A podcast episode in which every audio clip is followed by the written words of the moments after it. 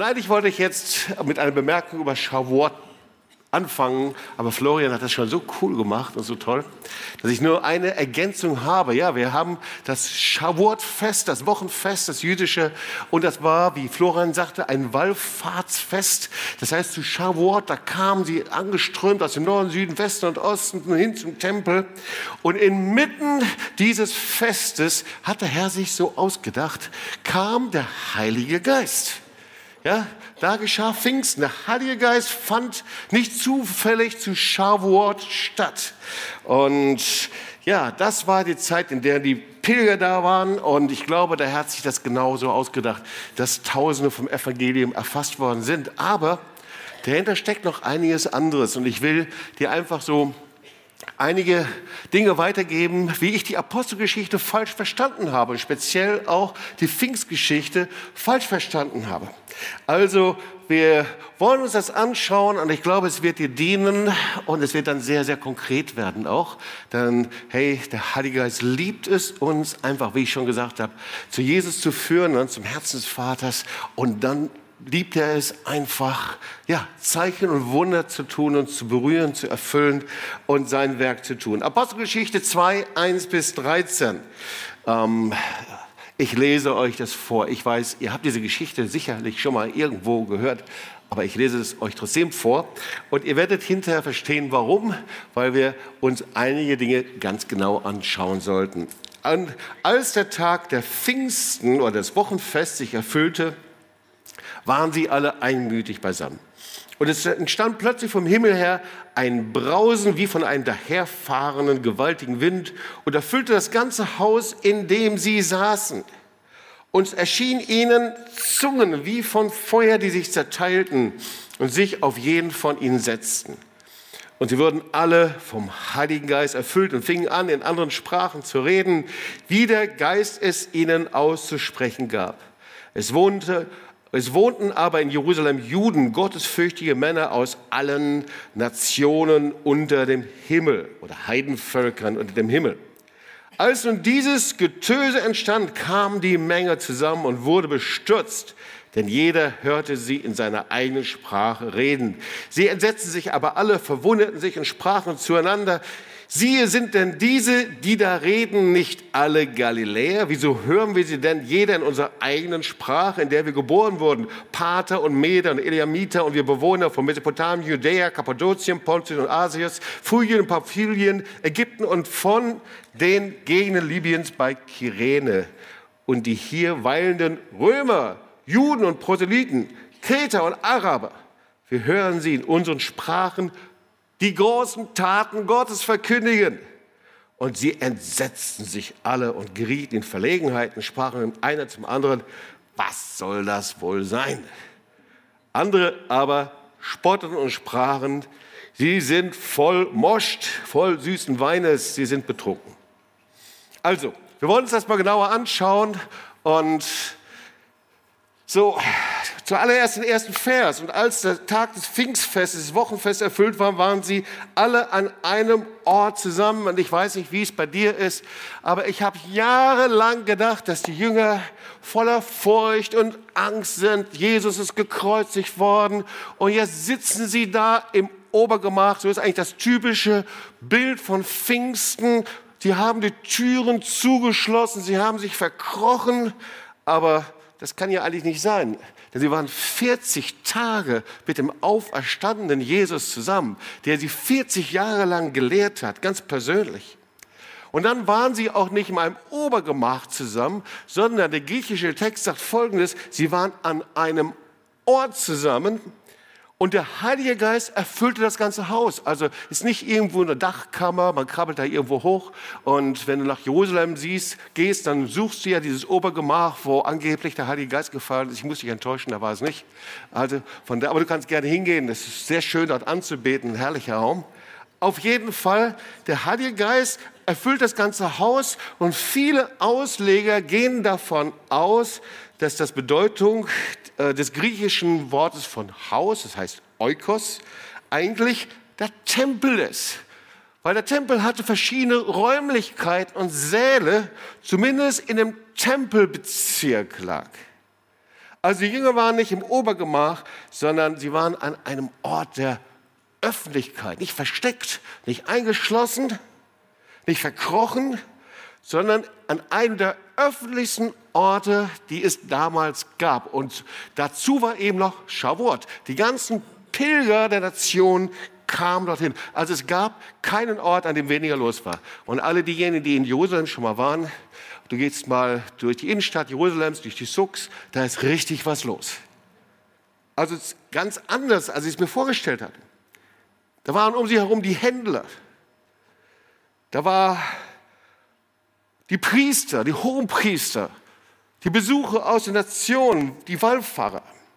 Und dann steht da, und es entstand plötzlich vom Himmel her, Vers 2, ein Brausen wie von einem daherfahrenden gewaltigen Wind und erfüllte das ganze Haus, in dem sie saßen. So, die englische Bibel beschreibt das Wort anders. Das haben wir schon vor vielen Jahren entdeckt. Ich liebe dieses Wort Sound from Heaven. Wir haben ja tatsächlich schon mal eine Veranstaltung durchgeführt in einem der Autohäuser hier in Tübingen. Die hieß Sound from Heaven. Ja, da ging es um die Kraft des Heiligen Geistes. Äh, es gibt eigentlich kaum einen Ort, wo wir noch keinen Gottesdienst hatten in Tübingen. Ja, auf jeden Fall in einem der Autohäuser war das, das damals leer stand. Und ähm, so, das war also nicht einfach nur, ja, da kam so ein, so ein Lüftchen, man stellt sich das so ein bisschen so relativiert im griechischen Kontext vor, oh, es ist mir ein bisschen kühler, der Heilige Geist ist hier. Nein, ja, es war der Klang einer gewaltigen Stimme. Das ist das, was hier steht ein Ton, den sie bis dahin noch nie gehört haben. Es war die Manifestation des Himmels. Es war die Erscheinung Gottes. Es war die gleiche Erscheinung Gottes wie bei der sogenannten, die Theologen sagen, Theophanie, wie die Erscheinung Gottes am Sinai. 2. Mose 19 wird genauso beschrieben mit einem Posaunenklang, ein Sound from Heaven, der immer lauter wird. Verbunden mit einem Krachen eines lauten Donners. Und wir lesen das gleiche, was in der Apostelgeschichte passiert in Offenbarung 19.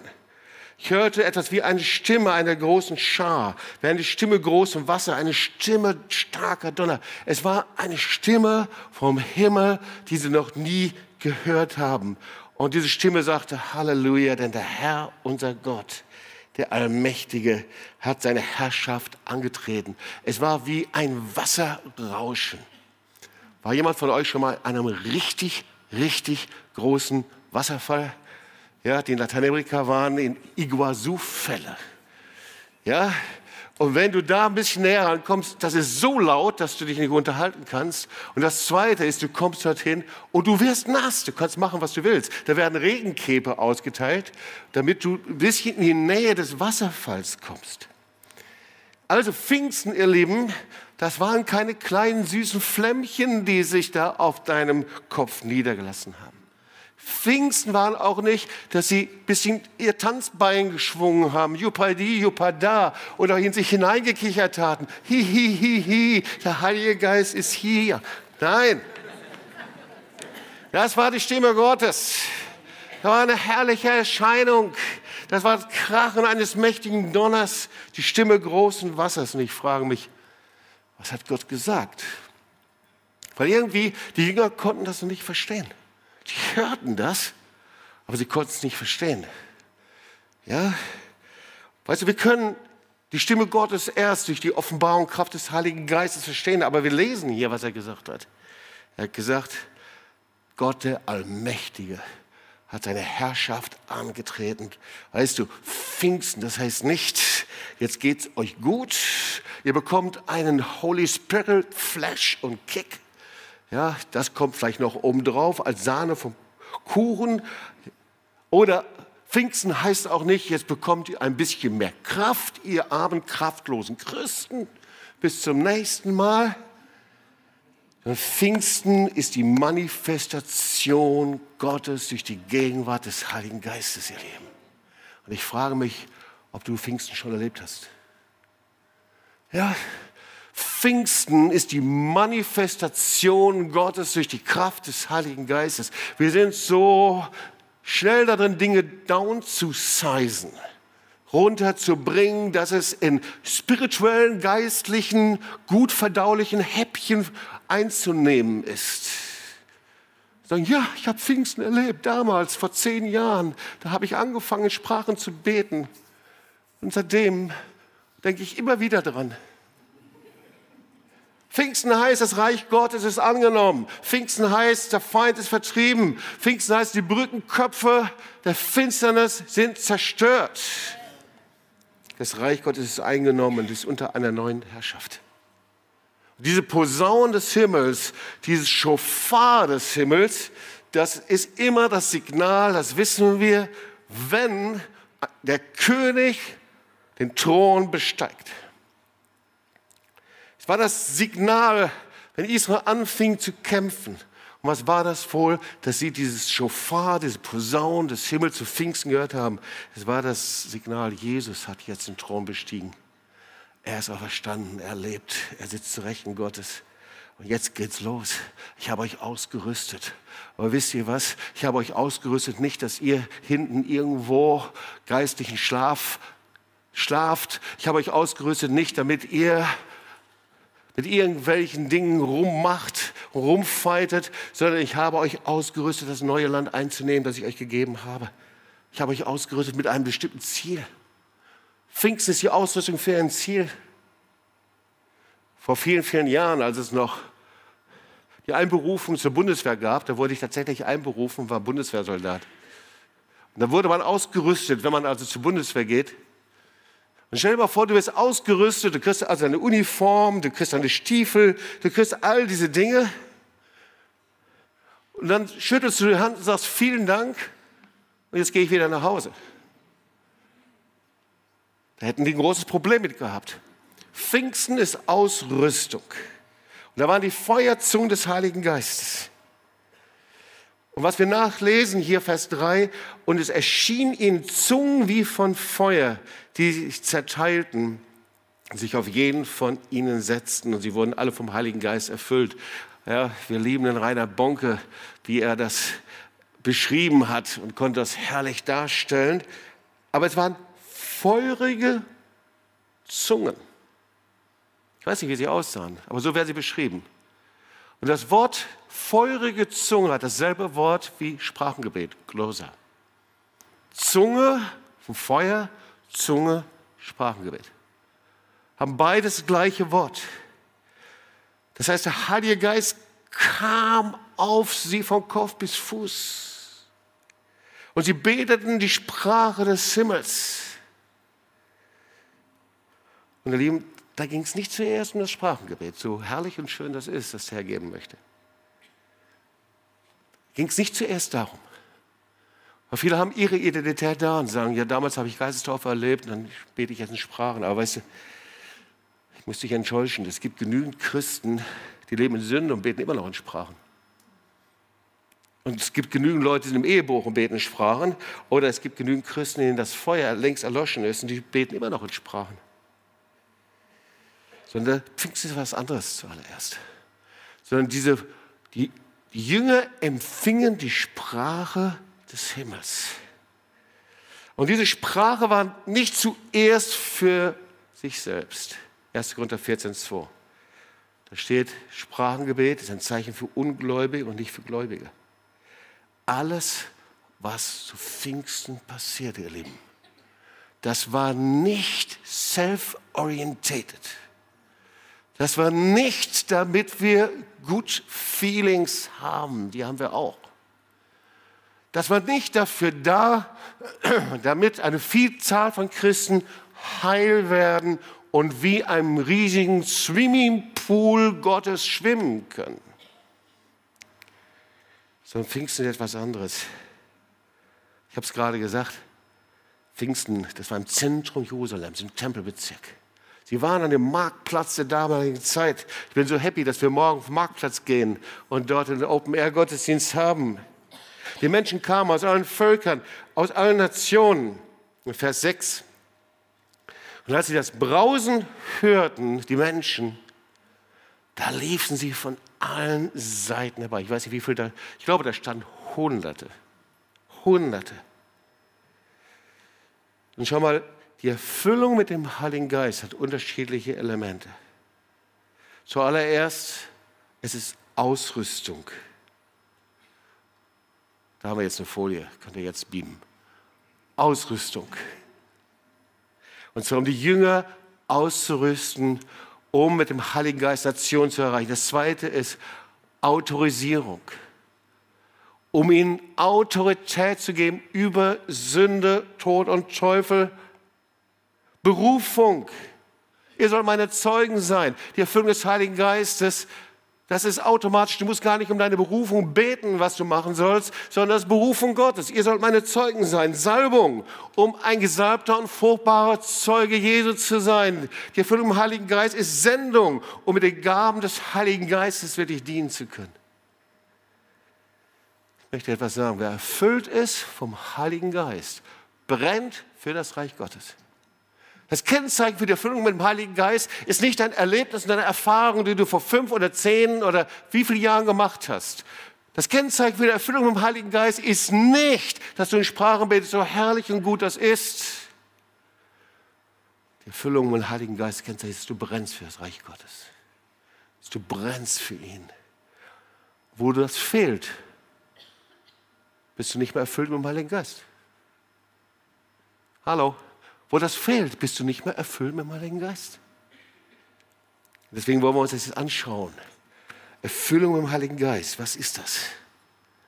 Weil manchmal fehlt unser Verständnis. Wir haben das heute schon gehört. Manche sind geprägt und haben falsche theologische Prägungen. Manche Ängste oder andere Dinge. Wir wollen uns anschauen kurz, was das Wort Gottes dazu sagt. Und ihr merkt, ich spreche nicht über die Erfahrung, die du gemacht hast eventuell, sondern ich spreche über das Jetzt, wie wir jetzt in diesem Pfingstfest 2023 vom Herrn stehen. Erstens die Voraussetzung für die Erfüllung mit dem Heiligen Geist. Die Voraussetzung ist, dass dein Leben Jesus gehört, dass du dich bekehrt hast. Die Voraussetzung ist das Kreuz. Du wirst niemals erfüllt mit dem Heiligen Geist, wenn du nicht am Kreuz ankommst.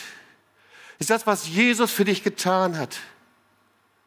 Und das, was Jesus vor 2000 Jahren getan hat, übrigens als historische Figur und als Sohn Gottes. Bekehrung heißt, dass ich dazu Ja sage und umkehre und meine Sünde und Schuld ans Kreuz bringe. Du wirst niemals Jesus finden, wenn du an der Sünde in deinem Leben festhältst.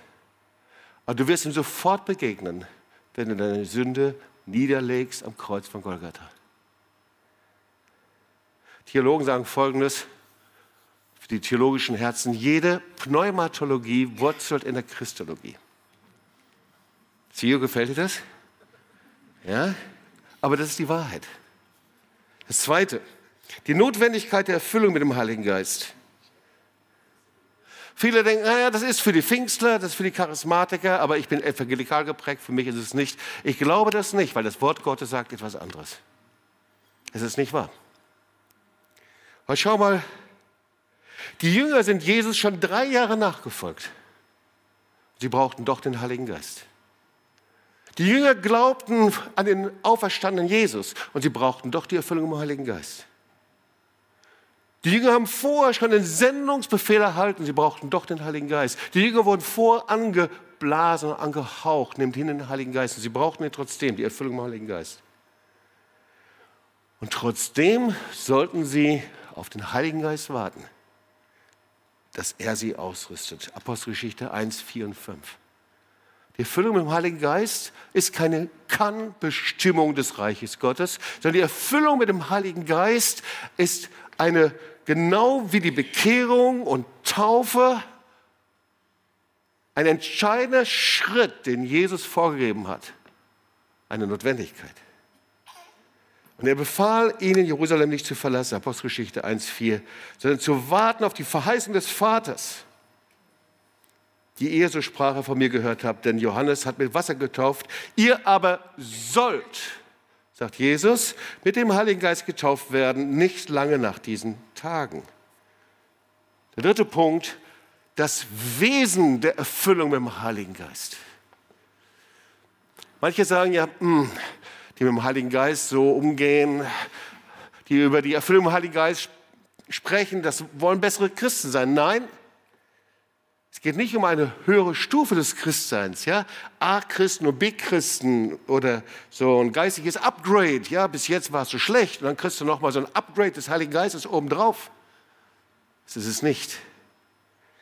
Sondern die Erfüllung mit dem Heiligen Geist ist eine reale Erfahrung, die dein Leben verändert. Es ist auch nicht etwas, was du einfach im Glauben ergreifst, sondern etwas, von dem du weißt. Etwas, von dem du sprechen kannst. Und der Heilige Geist in dein Leben, in dein Bewusstsein, dein Geist, Seele und Leib eingreift. Vierter Punkt. Die Auswirkungen der Erfüllung mit dem Heiligen Geist. Naja, da erzähle ich ein bisschen von mir selber. Einverstanden? Okay. Also ich hatte mich bekehrt. Viele kennen einen Teil der Geschichte, aber trotzdem, ich finde sie so schön, deswegen erzähle ich sie euch. Und einige andere kennen sie auch nicht. Und deswegen passt es auch ganz gut. Aber es war wirklich so. Ich war bekehrt. Viele wissen das. Ich komme aus einem humanistischen Elternhaus. Ich habe versucht, Jesus nachzufolgen, aber das war ein Desaster. Die ersten Jahre waren Desaster. Es waren rauf und runter und ähm, ich versuchte christlich zu leben. Ich war selber sehr stark okkult belastet. Ich konnte im ersten Jahr meines Christseins konnte ich nicht beten. Ich war wie innerlich gewürgt. Ich habe kein Wort rausgebracht. Meine Freunde haben echt Probleme mit mir gehabt. Und irgendwie war ich so wie, so war mein Gefühl wie eine Rakete, die nicht starten konnte. Die ständig auf einen Countdown wartete. Und viele Christen leben so.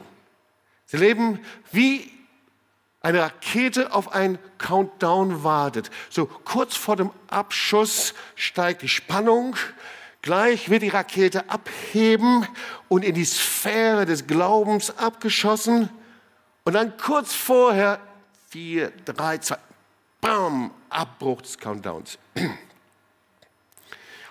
Hat wieder nicht geklappt. Es fängt wieder von vorne an. Und der Countdown fängt wieder von vorne an. 5, 4, 3, 2, 1. Und viele Christen leben so seit vielen, vielen Jahren. Ihr Countdown beginnt immer wieder von vorne. Immer wieder was Neues. Und jetzt die Hoffnung und der Glaube abgeschossen werden in die Sphäre des Glaubens, dass Gott etwas tut und machen wird. Eine Erwartung und sie bemühen sich im Glauben zu leben. Aber sind wie eine Rakete, die nicht funktioniert. Du kannst genauso etwas anderes einsetzen. Wie ein Auto, das nur einmal getankt hat und dann keinen neuen Sprit mehr bekommt. Wie ein Elektroauto, das nicht aufgeladen werden kann. Wie ein Flugzeug, das auf dem Boden steht. Kennt doch die Bilder von diesen riesengroßen ähm, äh, Flugzeugfriedhöfen, wo die herrlichsten schönsten, größten Maschinen stehen. Und die können alle nicht starten, die haben kein Benzin und geht nicht. Und genauso ist es mit so einer Rakete. Christen sind so Raketenchristen, die immer wieder auf ein neues Countdown warten. Aber irgendwann mal, ich weiß nicht was, mit so einer Rakete passiert. Entweder explodiert sie oder wird verschrottet, keine Ahnung. Aber so, so empfand ich mein Christsein. Ich war in Ketten, ich war okkult gebunden, mein Kennzeichen war, ich hatte keine Freude, ständig frustriert. Ich war immer mies drauf gegenüber meinen Freunden und wie ein Tiger im Käfig in einer inneren Unruhe, immer hin und her und hin und her. Gott sei Dank wurde mir von der Kraft des Heiligen Geistes erzählt und ich war genauso wie einige hier von euch. Ich war richtig dicht und zu. Und meine Geschichte ist kurz erzählt, weil wie gesagt, habe ich schon oft erzählt. Ich wurde eingeladen in einen Gottesdienst der evangelischen Kirche, war ein Segnungsgottesdienst geleitet von einem der Gründer der charismatischen Bewegung in Deutschland der damaligen Zeit, einem Pfarrer. Und sie lehrten über die Erfüllung im Heiligen Geist und dass wir wie ein Gefäß sein sollen, das sich reinigt. Nur wenn wir die Sünde wirklich bekennen und rauslassen, dass der Heilige Geist uns erfüllen kann. Ich hörte zum ersten Mal Sprachengebet, die Kraft des Heiligen Geistes. Und dann, für mich war die Zeit sehr lang. Menschen saßen da, reinigten ihr Leben, warteten auf den Heiligen Geist. Ich war tief bewegt von dem, was passiert. Und dann sagte die Pfarrer, und wenn ihr den Heiligen Geist empfangen wollt, kommt einfach nach vorne, wir wollen euch die Hände auflegen. Es war sehr unspektakulär. Ich wurde erfüllt mit dem Heiligen Geist, nicht sofort dort, aber ich wurde erfüllt mit dem Heiligen Geist, übernatürlich. Der Heilige Geist kam. Es gibt kein System, kein Gesetz, wie man das macht. Aber die Auswirkungen, die kannst du messen. Ich wurde erfüllt von einer Freude, die nie wieder weggegangen ist. Von einem Frieden, der geblieben ist. Und von einem Leben und von einer Kraft, die von Gott kam, nicht von mir. Viele fragen mich, Jobs, bist du nicht durch Krisen gegangen? Natürlich, durch viele Krisen. Aber da ist etwas übernatürlich in mir passiert. Ihr Lieben, wir brauchen die Kraft und Erfüllung im Heiligen Geist. Wir können nicht von dem leben, was irgendwann mal war. Sonst werden wir jetzt Christen so zu Antizeugnissen. Die Menschen sehen das, wenn das Leben des Heiligen Geistes in uns fehlt. Dann werden wir zu, ich nenne das saure Gurkenchristen. Weißt du, was saure Gurkenchristen sind? Das sind die, die den ganzen Tag damit, damit rechnen, wie mächtig der Teufel ist. Du bereitest etwas vor, der Teufel greift dich an, weil er so mächtig ist. Du hast es beendet, dann greift der Teufel dich an, weil es beendet ist. Ja, meine Güte nochmal, wann habe ich denn den mal unter meinen Füßen? Das sind Christen mit hängenden Mundwinkeln. Die sind tief geerdet. Guck mal deinen Nachbarn an. Sag, zeig mir mal deine Mundwinkel. Und meistens sind die Mundwinkel tief geerdet, weil da was Negatives rauskommt. Und dann gibt es Kreislaufchristen. Frag mal deinen Nachbarn, ob du ein Kreislaufchrist bist, ja?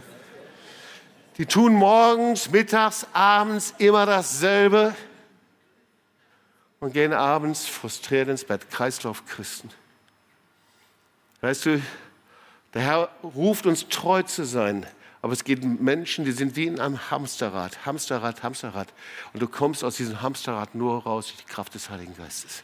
Die Flut des Heiligen Geistes. Und dann gibt es Jammerchristen. Sag mal, dazu gehörst du nicht, sicher, ganz nicht, ja? Jammerchristen. Nein! Im Schwabenlande gibt es auch keine Jammerchristen. Ja? Ja, Jammerchristen sind die immer etwas Negatives sehen. Das ist eine herrliche weiße Wand und da ist eine Fliege und diese Fliege, die sehen sie, und dann hauen sie noch drauf und dann schimpfen sie über den Blutfleck. sehen die Fliege an der Wand. Und ich kenne ein Bibelwort, der Herr möchte die Jammerkleider in, in, in, Festkleider verwandeln. Das ist kein Bibelwort. Ich wollte nur mal testen, ob es euch auffällt. Er will die Trauerkleider in Freudenkleider verwandeln. Aber ehrlich gesagt, Jammerchristen tragen Trauerkleider. Ja? So Gott hat einen Plan für dich. Sag mal Amen hier. Ja? Und so kommen wir zum fünften Punkt, die Allgemeingültigkeit der Erfüllung mit dem Heiligen Geist. Was heißt das? Das gilt für alle. Die Erfüllung mit dem Heiligen Geist, schau dir das mal an. Paulus empfängt die Erfüllung im Heiligen Geist. Ja, selbst Jesus bei der Taufe kommt der Heilige Geist auf ihn. Die Apostelmitglieder der Urgemeinde empfangen den Heiligen Geist. Alle Samaritaner empfangen den Heiligen Geist. Und, das liebe ich besonders, alle Heiden in Caesarea empfangen auch den Heiligen Geist. Und ich will dir den Vers kurz nicht vorlesen, will ich dir nicht vorenthalten. Ja? Petrus hatte seine Rede noch nicht beendet. Also er war am Predigen. ja? Er hatte seine Rede noch nicht beendet.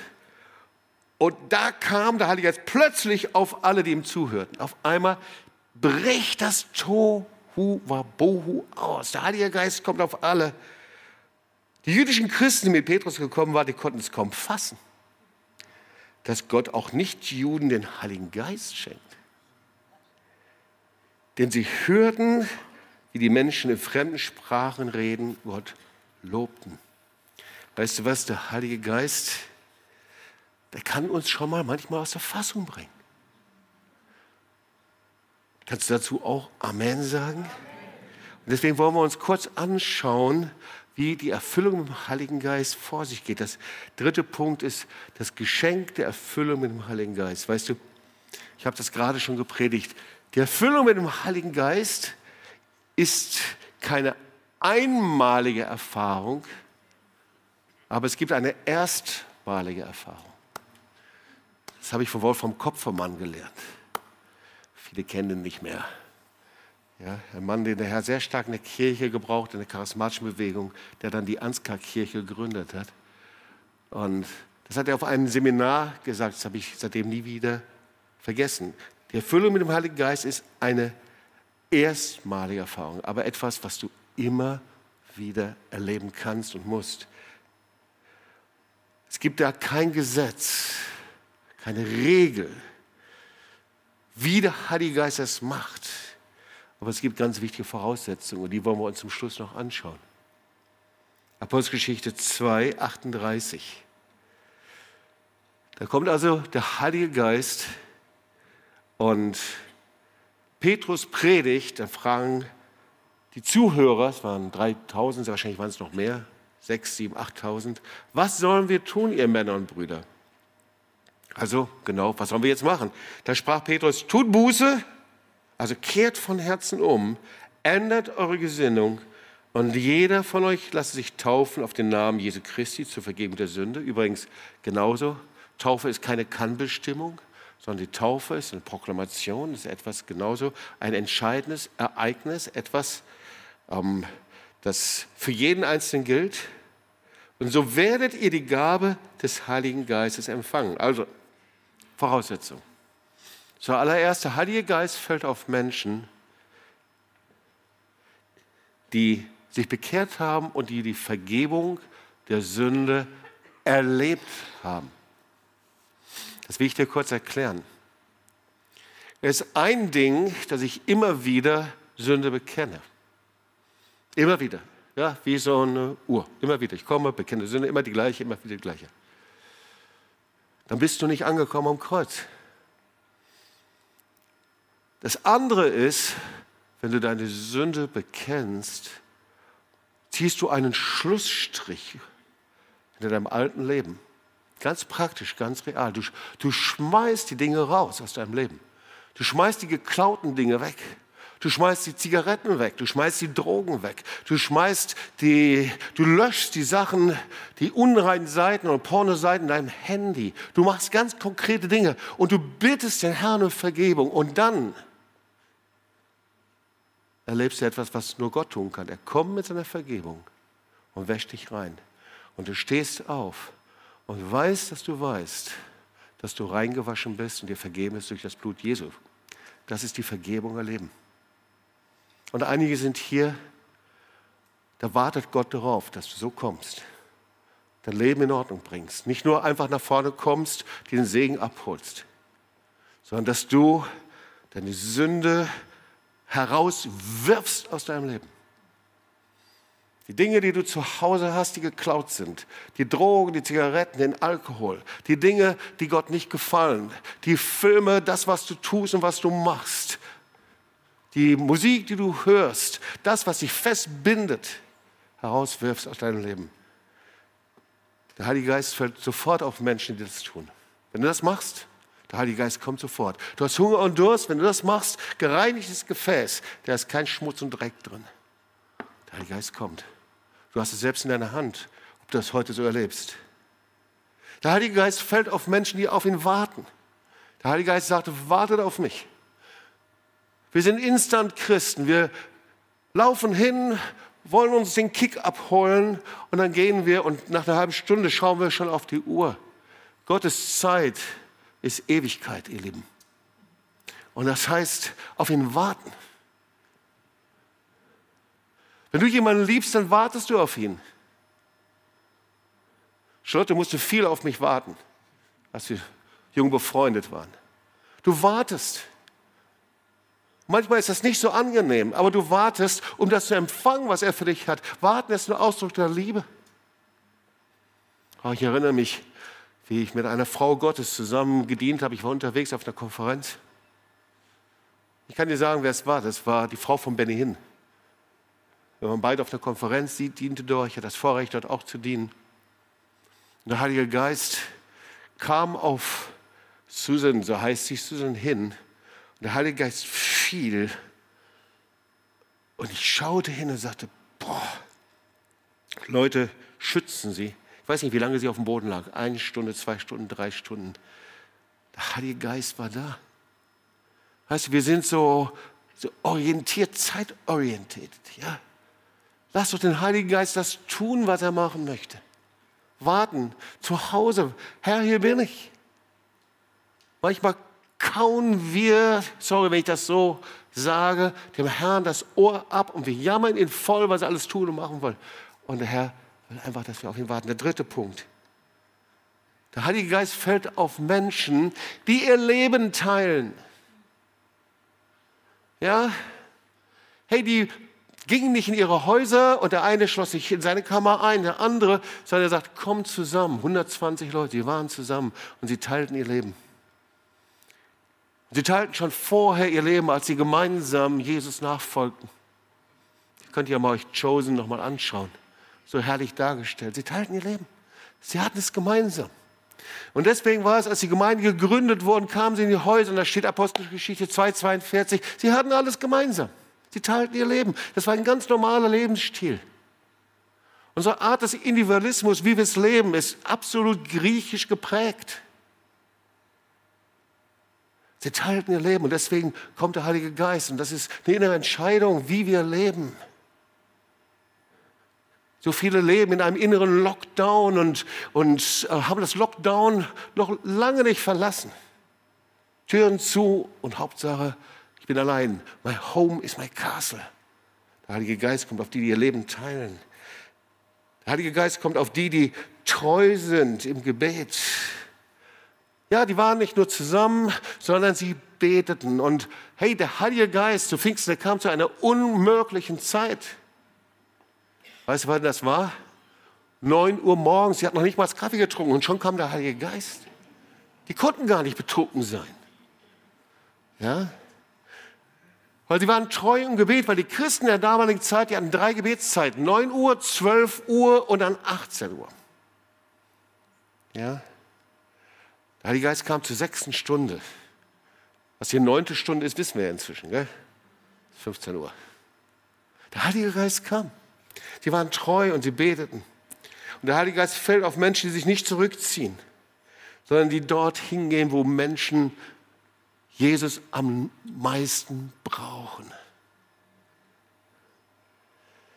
Und der Heilige Geist, und jetzt, mir gefällt dieser Punkt jetzt, fällt auf Menschen, die aufhören darüber nachzudenken, was andere von ihnen denken.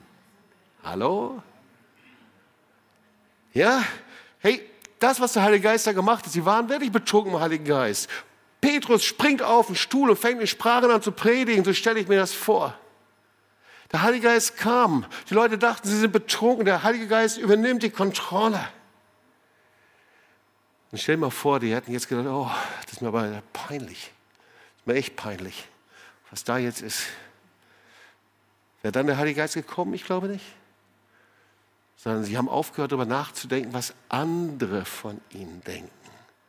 Was denken die jetzt, die ganzen Touristen da, diese Israel-Touristen, die aus allen Ländern kommen, diese äh, Marsch, des, Marsch des Lebens, Marsch der Nation, Marschierer, Wallfeierer, wie sie, wie sie alle heißen, was denken sie?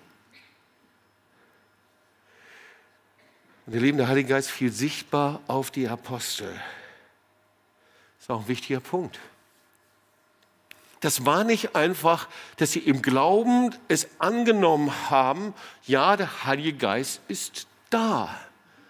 Das war kein intellektueller Prozess, sondern der Heilige Geist fiel sichtbar für alle auf die Apostel. Und hey, genauso wird es auch sichtbar sein, wenn der Heilige Geist auf dich fällt. Genauso wird es sichtbar sein.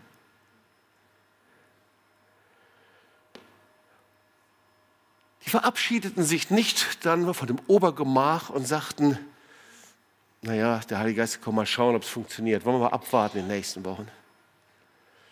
Sondern es war ein öffentliches Geschenk und alle machten die gleiche Erfahrung. Ja? Ich schließe diesen Teil und dann fangen wir an zu beten. Die Erfüllung mit dem Heiligen Geist ist kein statischer Besitz. Also etwas, das ich habe, in eine Tasche stecke und dann ist es da. Wusstest du, dass es in der Apostelgeschichte sieben Berichte gibt über Erfüllung mit dem Heiligen Geist? Es ist etwas, was der Heilige Geist immer wieder erneuert. Er misst uns nicht an dem, was du erlebt hast, sondern er misst sich an dem, wie du jetzt gerade vor Gott stehst. Das Feuer brennt. Komme zum letzten Punkt. Das ist so cool. Willst du ihn noch hören? Die Erfüllung mit dem Heiligen Geist befreit dich von Menschenfurcht. Uh, yes, von Menschenfurcht.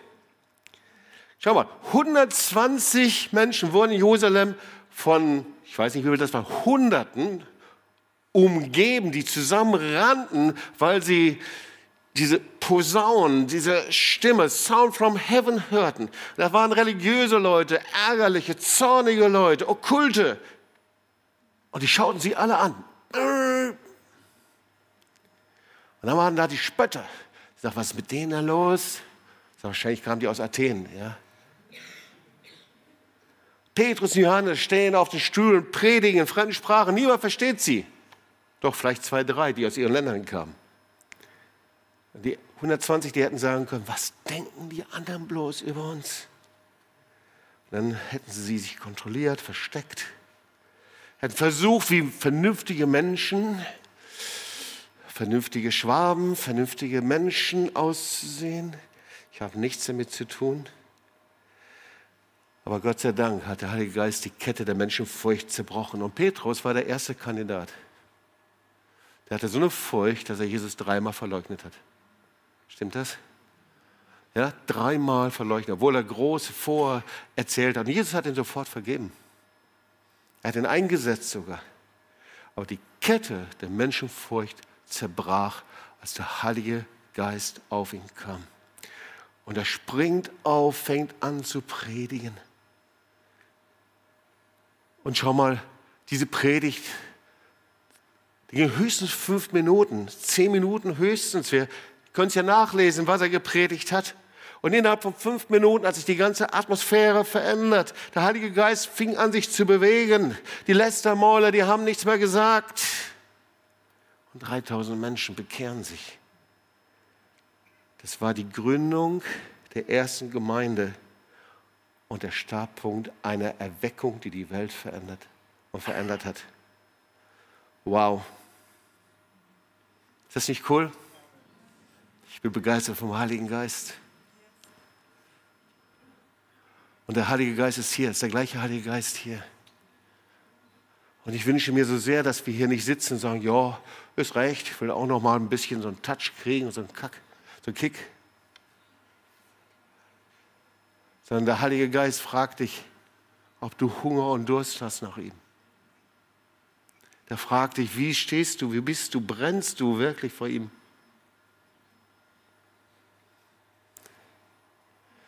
Weißt du, er war mit dir vom ersten Augenblick, als Jesus in dein Leben gekommen ist. Aber vielleicht bist du hier und sagst, ich bin nicht sicher, dass mein Leben Jesus gehört. Da ist Sünde, da ist Schuld. Ich habe diese Vergebung nie erlebt.